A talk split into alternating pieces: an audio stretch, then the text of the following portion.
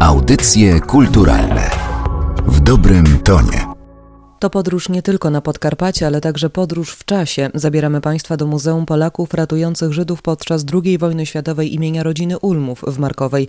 Opowie nam o nim dyrektorka instytucji Anna Stróż-Pawłowska. Katarzyna Oklańska, zapraszam.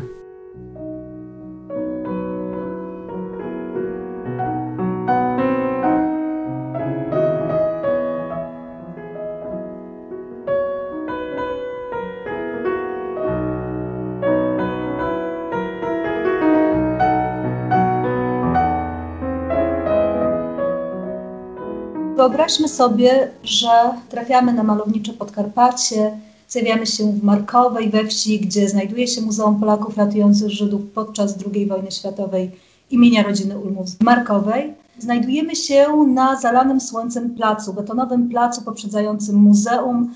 W płytach tego placu zatopione są szklane tabliczki z nazwiskami tych mieszkańców Podkarpacia, którzy za ratowanie Żydów stracili życie. Obok, tuż przy muzeum, znajduje się tak zwana ściana pamięci. Jest to monument pokryty kamiennymi tabliczkami wszystkich mieszkańców Podkarpacia zaangażowanych w czasie niemieckiej okupacji w pomoc Żydom. Na chwilę obecną tych nazwisk jest grubo ponad tysiąc sto. Cały czas staramy się tę wiedzę aktualizować, w związku z tym na ścianie wciąż tych tabliczek przybywa. One powolutku zaczynają różnić się odcieniem, kolorem i bardzo często, na przykład o poranku, znajdujemy tam chociażby modlitwy, które zostawiają na tych właśnie wybranych tabliczkach goście z Izraela związani z poszczególnymi historiami ratowania. To zawsze jest bardzo wzruszający dla nas moment.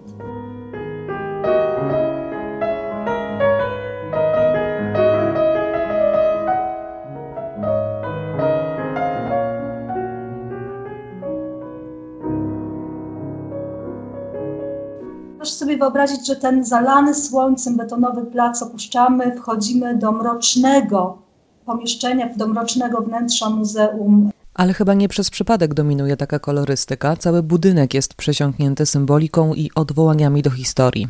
Nieprzypadkowo akurat taka kolorystyka, muszę powiedzieć, że ta bryła jest przesiąknięta symboliką. Bardzo nas cieszy to, że możemy o tak trudnych treściach związanych właśnie z realiami Holokaustu w okupowanej Polsce i polską pomocą ludności żydowskiej opowiadać za pomocą tak ambitnej formy, formy, której autorem notabene jest Mizzi Design International, a więc w tym momencie chyba jeden z wiodących architektów, gdy idzie o właśnie architekturę komemoratywną, architekturę miejsc związanych z totalitaryzmami, miejsc opowiadających historię czasu drugiej wojny światowej.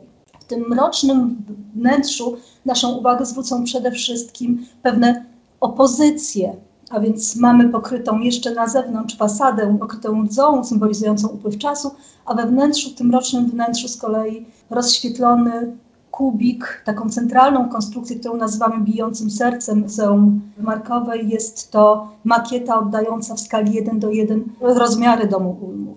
To pierwsza taka opozycja, a więc ta rdza z jednej strony, z drugiej strony ta rozświetlona, odrealniona konstrukcja, która z kolei symbolizuje pamięć, symbolizuje to, co pozostało.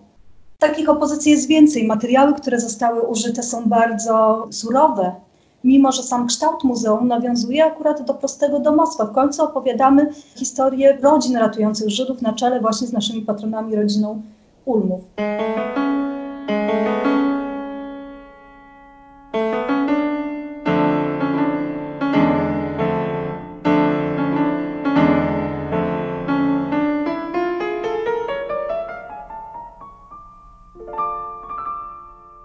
Można powiedzieć tak, że narracja muzeum, ekspozycja muzeum jest rzeczywiście jedną z najnowszych ekspozycji muzealnych w Polsce, bardzo ambitną, która doskonale łączy elementy nowoczesne, multimedia z tym, co tradycyjne, analogowe. Ja osobiście jestem zwolennikiem tych analogowych rozwiązań i też mam tutaj kilka takich szczególnie ulubionych momentów w całej ekspozycji, w całej aranżacji ekspozycji, bo trzeba powiedzieć, że akurat aranżacja wystawy w muzeum właściwie urasta do rangi artefaktu. A jakie są Pani ulubione elementy tej wystawy? Jako dyrektorka instytucji jest Pani chyba najlepiej zorientowana w tej przestrzeni.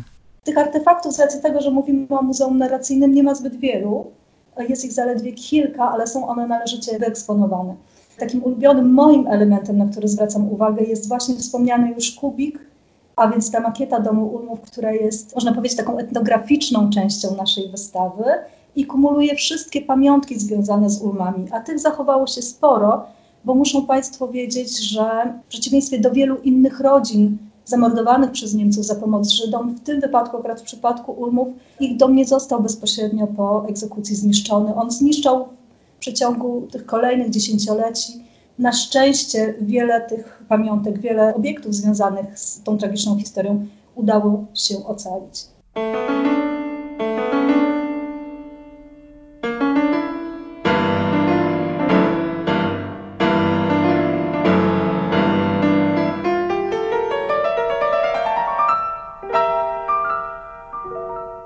Józef Ulma był fotografem amatorem, był w ogóle człowiekiem wielu pasji, wielu zainteresowań. We wsi mówiono nawet, funkcjonowało takie powiedzenie, jeśli ktoś zdradzał szczególnie szerokie horyzonty, jest mówiono o nim wówczas, jesteś jak Józef Ulma. Bo był fotografem amatorem, był pszczelarzem, był hodowlą jedwabników, był osobą, którą interesowały nowinki techniczne, był wreszcie bibliofilem. Sam zgromadził zresztą dość pokaźną biblioteczkę, a książki opatrywał własnym ex-librisem. A z tych wszystkich pasji, które pani wymieniła z dzisiejszego punktu widzenia, chyba najbardziej interesujące są zdjęcia, ponieważ pokazują życie codzienne rodziny Ulmów, a tym samym możemy na własne oczy zobaczyć, jak wyglądała taka rodzina przed wojną. I wśród tych zdjęć pozostawionych przez Józefa Ulmę, pozostałych po Józefie Ulmie, a obecnie przyjmujemy, że jest to zbiór około osiemset fotografii, zachowały się przepiękne, przecudne zdjęcia, oczywiście przede wszystkim dokumentujące życie codzienne własnej rodziny, ale także życie społeczności, lokalnej społeczności wiejskiej. Wśród tych zdjęć od zawsze moją uwagę przykuwało kilka, są to takie niemalże scenki rodzajowe, nieoficjalne, niefasadowe. To zdjęcie Stasi, jednego z dzieci Ulmów, która dmucha bańkę mydlaną. Przepiękne zdjęcie, takie mocno światłocieniowe, skontrastowane. Zresztą wiele tych zdjęć zostało właśnie wykonanych w podobny sposób, właśnie przy wykorzystaniu takich silnych kontrastów światłocieniowych. Inne równie piękne zdjęcie to zdjęcie Wiktorii, która pochyla się nad stołem, ucząc jedno z dzieci, pochylając się razem z dzieckiem nad, nad zeszytem, prawdopodobnie po prostu odrabiając z nim lekcje domowe.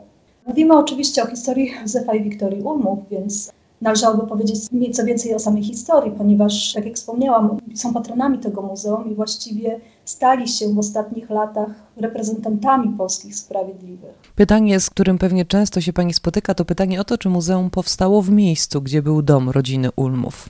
Muzeum nie znajduje się na miejscu domu Ulmów, ten znajdował się na obrzeżach wsi. I to właśnie tam na obrzeżach wsi doszło do tych tragicznych wydarzeń dwudziestego czwartego marca tysiąc dziewięćset czterdziestego czwartego roku, kiedy o świcie pod dom rodziny Ulmów, Józefa, jego żony Wiktorii i sześciorga dzieci, Stasi, Basi, Władka, Rania, Antoniego, Marysi, przyjechały furmanki z niemieckimi żandarmami i granatowymi policjantami.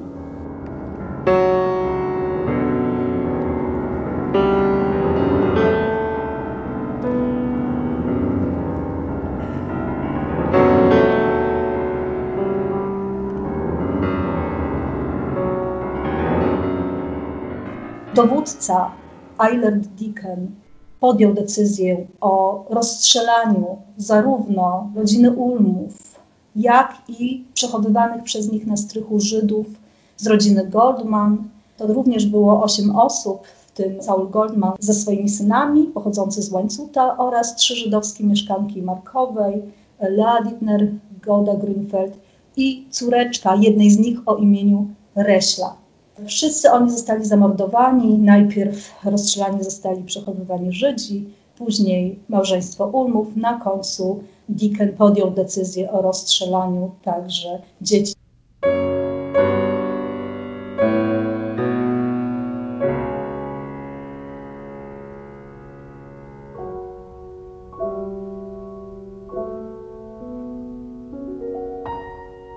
Ta tragedia przez lata rezonowała w tej lokalnej społeczności, chociaż trzeba przyznać, że tytułem Sprawiedliwych Wśród Narodów Świata zostali oni uhonorowani dopiero kilkadziesiąt lat po masakrze, otrzymali go w tysiąc dziewięćset dziewięćdziesiątym piątym roku.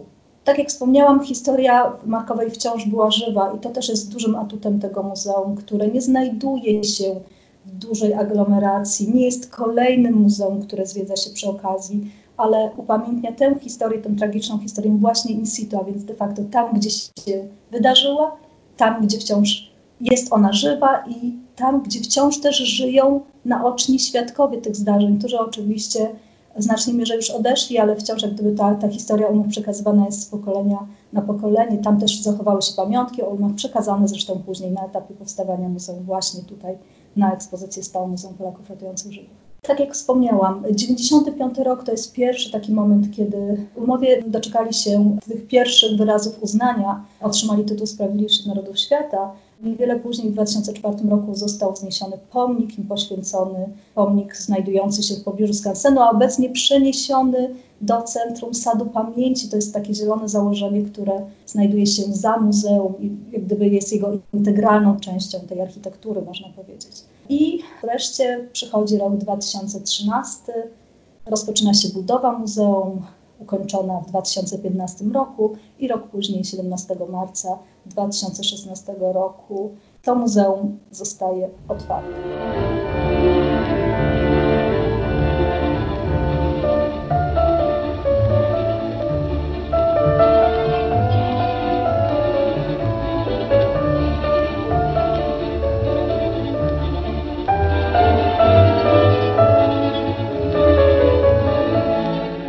Mówimy o kubiku, wróćmy do kubiku i wróćmy do, do ekspozycji poświęconej Ulmom. Również wewnątrz kubik odtwarza dokładnie układ pomieszczeń w domu Ulmów. Chce pani powiedzieć, że w muzeum można zobaczyć rzeczy i przedmioty sprzed stu lat, z których korzystała rodzina Ulmów? Zachowały się takie artefakty jak chociażby warsztat stolarski Ulmy, jak jeden z uli własnej produkcji, za który zresztą Józef Ulma dostał nagrodę na przeglądach rolniczych organizowanych w okolicy. W samej izbie mieszkalnej mamy dwa łóżka z siennikami wypełnionymi słomą. Mamy szafkę z ekstraktem jedynie z biblioteczki Józefa Ulmy. Nie posiadamy wszystkich zbiorów, posiadamy jedynie ich część, ale nawet ta część daje wyobrażenie o szerokich, o rozległych zainteresowaniach Józefa Ulmy. Będą tam książki poświęcone łącznie nowinkom technicznym, będą też przykłady literatury pięknej, będzie literatura religijna z takim ekstraktem z Nowego Testamentu, z przypowieściami nowotestamentalnymi i podkreśloną czerwonym ołówkiem, czerwonym rysikiem opowieścią o miłosiernym Samarytaninie. Będą wreszcie aparaty złożone przez samego Józefa Ulmy, bo trzeba wspomnieć, że te osiemset zdjęć, o których mówiliśmy, związanych z Józefem Ulmą, zostały wykonane własnoręcznie złożonymi przez niego aparatami. Są reprodukcje tychże zdjęć rozrzucone na pobliskim stoliczku. Jest też stanowisko, na którym prezentowane są zdigitalizowane, wybrane zdjęcia Józefa Ulmy, łącznie z tymi, o których już wspominałam. To robi naprawdę niesamowite, niesamowite wrażenie.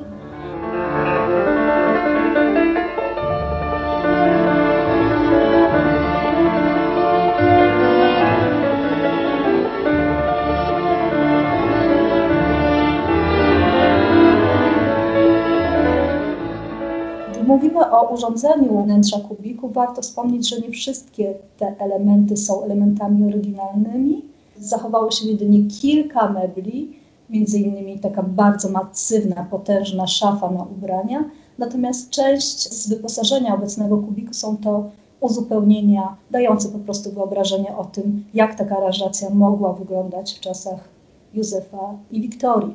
Opuszczając kubik widzimy jeszcze drzewo genealogiczne rodziny Ulmów, ze zdjęciami, poczynając od zdjęć dzieci Ulmów. Warto dodać, że Wiktoria w momencie tragedii, w momencie egzekucji była w zaawansowanej ciąży i stopniowo jak gdyby te kolejne gałęzie rodziny zarówno Ulmów, jak i rodziny Niemczaków, bo z rodziny Niemczaków pochodziła żona Józefa Wiktoria, aż do tych najstarszych, można powiedzieć, przodków. Oczywiście narracja o Ulmach jest centralnym elementem ekspozycji z racji ich rangi patronów muzeum.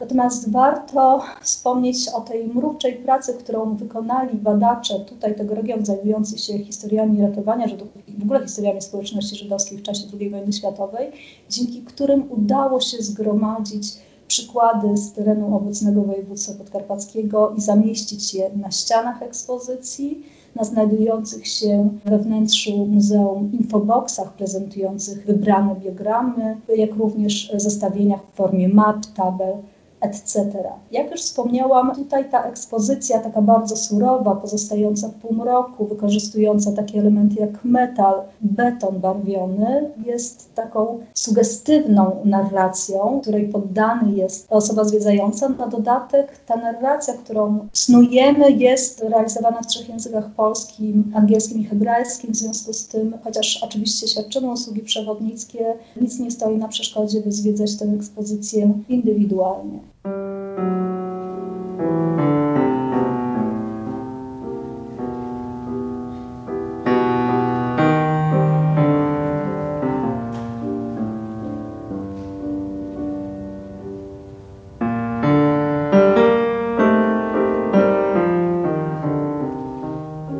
Takimi kluczowymi elementami, o których ja przynajmniej oprowadzając też staram się wspominać, to są często takie dość niepozorne elementy, ale elementy, które kreślą pewien kontekst historyczny, czasami może nawet ważniejszy niż te indywidualne historie, które oprowadzamy.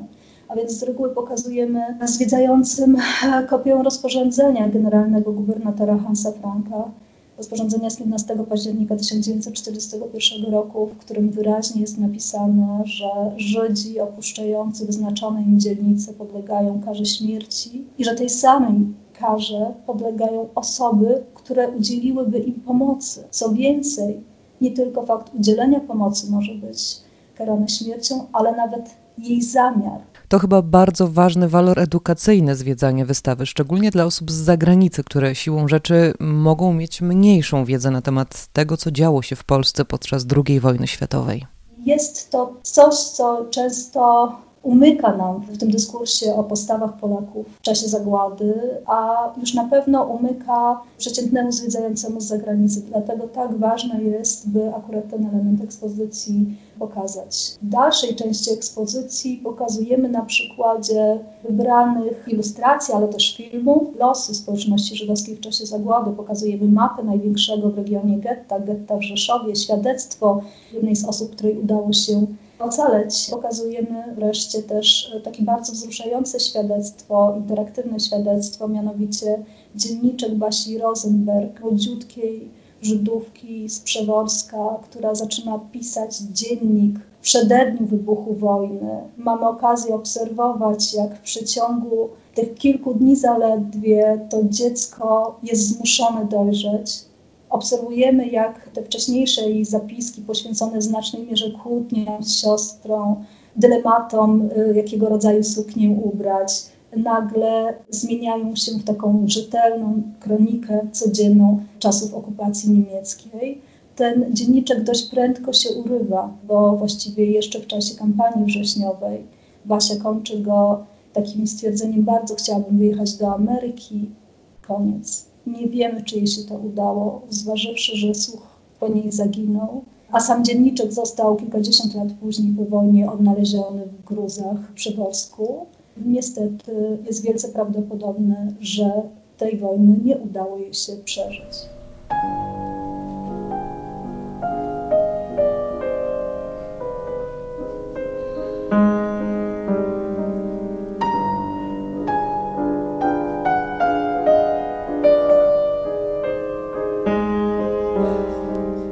Muzeum jest naprawdę muzeum wyjątkowym, muzeum, w którym narracja jest znakomicie zbalansowana, ponieważ z jednej strony są statystyki mówiące o terrorze niemieckiej okupacji i realiach Holokaustu w okupowanej Polsce, z drugiej strony mamy te piękne, indywidualne historie, które zawsze bardziej przemawiają do nas jednak niż liczby, plus dodatkowo ten potencjał miejsca, do którego nie wstępuje się przy okazji. To jest miejsce, do którego ludzie przyjeżdżają z jakiegoś powodu, albo związani są z historiami tam prezentowanymi, albo jest to miejsce, które zajmuje jakieś ważne miejsce w dyskursie dotyczącym właśnie tamtego okresu, często już nawet nie krajowym, ale międzynarodowym. Tak czy inaczej, właściwie każda wizyta w tym muzeum urasta do rangi niemalże pielgrzymki. I jest to zdecydowanie muzeum, do którego się wraca. Audycje kulturalne w dobrym tonie.